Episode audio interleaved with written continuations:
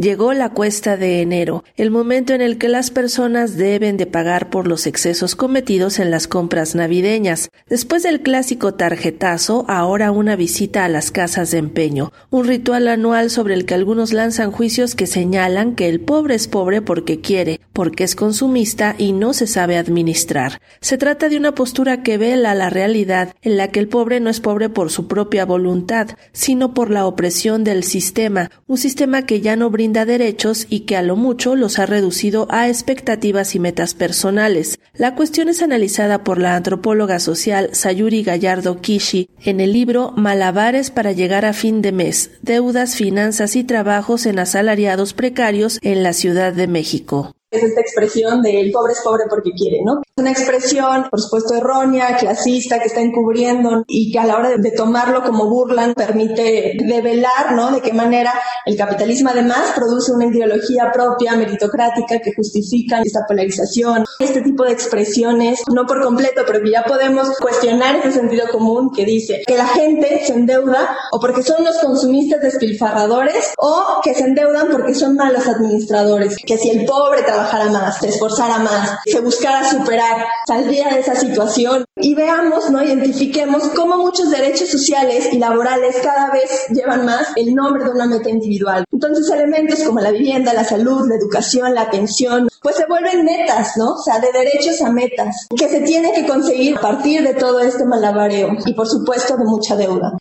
Procesos como el neoliberalismo, la financialización y la economía de la deuda son puestos en perspectiva por la autora, quien durante un año acompañó las actividades económicas de cinco familias en la capital mexicana. La investigación de campo no solo reveló la mala percepción que se tiene de las personas pobres en términos financieros, sino también de quienes pertenecen a la clase media, a quienes se presiona para adquirir una educación financiera como si con eso se remediaran problemas estructurales como el desempleo o la pobreza. Pues en el mismo sentido hay bastantes narrativas que la clase media, ¿no? Que el trabajador, si tan solo dejara de ser un consumista y además tomara todos los cursos de educación financiera, coach financiero y aprendiera a administrarse, entonces se resolvería un problema tan estructural como el de la deuda. Entonces el capitalismo trae unas exigencias en donde no solo está bastando con conseguir un trabajo formal asalariado con prestaciones, ¿no? O sea, no solo está esa exigencia, sino que además de ser un buen trabajador,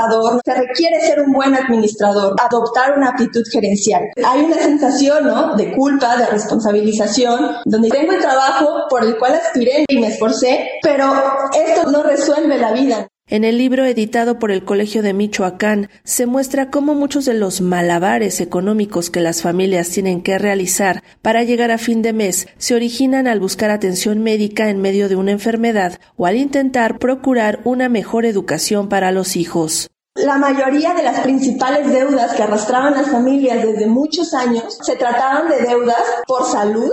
Alguien enfermó y porque les negaron o le rechazaron o no fueron las condiciones posibles para la atención pública, pues adquirieron unas deudas que arrastran 4, 5, 10 años después, ¿no? Y que se vuelven deudas impagables. O muchas de sus deudas fueron para educación, educación primaria, ¿no? Por la idea, ¿no? De que sus hijos aprendan inglés, tengan, ¿no? Puedan acceder a una universidad pública y conseguir el trabajo es motivo suficiente en este tipo de, de, horizontes de vida digna y futuros deseables para sus hijos, ¿no? Entonces, estas deudas se terminan convirtiendo en pasivos, arrastrando y reconfigurando todas las finanzas cotidianas. A decir de la investigadora del Centro de Investigaciones y Estudios Superiores en Antropología Social, CIESAS, ante la tónica acusatoria del sistema para las clases más desfavorecidas, se deben hacer evidentes estos problemas que no son individuales, sino sociales, es decir, se debe sacar la deuda del closet esta consigna que viene del colectivo Ni Una Menos, ¿no? Y, de, y, de, muchas científicas sociales feministas, de decir, bueno, saquemos el closet a la deuda, ¿no? Visibilicémosla como un problema en común, desindividualicémosla, ¿no? Quitemos o desafiemos este poder que tiene de avergonzar, ¿no?